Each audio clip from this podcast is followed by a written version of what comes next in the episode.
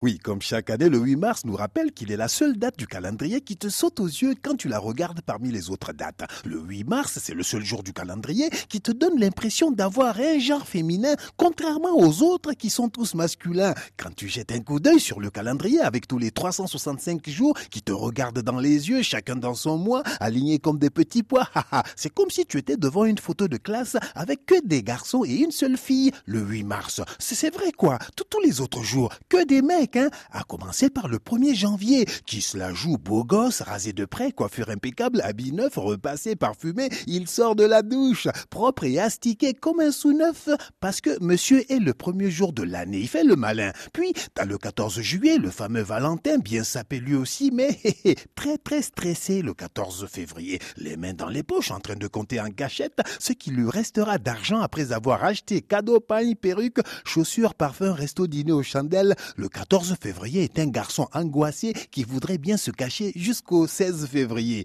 Des mecs, il y a que ça dans le calendrier. À l'instant du 1er avril, ce gros farceur avec ses blagues surannées, ses poissons d'avril qui ne font rire que lui, et les animateurs et journalistes qui se croient encore dans les années 70. Et le 1er mai, c'est pas un garçon ça, un gars qui ne tient pas ses promesses et ne veut pas se lever pour aller à l'école ou au travail alors que, hé hé, soi-disant, c'est la fête du travail. C'est quoi cette fête où le principal concerné est absent. Bah oui, quand on dit fête du mouton, ben on mange de la viande de mouton jusqu'à indigestion. Fête de la musique, c'est des concerts et du son toute la journée jusqu'à assourdissement de tout le monde. Fête du pain, fête du livre, fête du sport, on comprend tout de suite que ça va y aller. Le héros du jour va donner de sa personne. Mais paradoxalement, à la fête du travail, ben on ne travaille pas.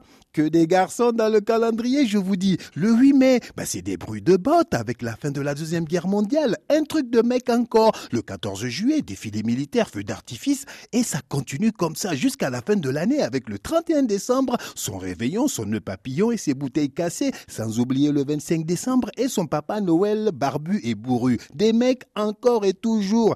Le 8 mars, à force, il ben, n'y a pas de doute, hein. dès que tu le vois, tu te dis que bah, c'est une femme, une fille, c'est féminin quoi. Un seul jour sur 365, il paraît que c'est la journée internationale des femmes selon l'Organisation des Nations Inutiles et la journée internationale des droits des femmes selon la République de Mbengue, capitale Paris. Euh, comme dirait Dalida. Parole, parole, parole. Écoute-moi. Parole, parole, parole. Je t'en prie. Parole, parole, parole. Je te jure.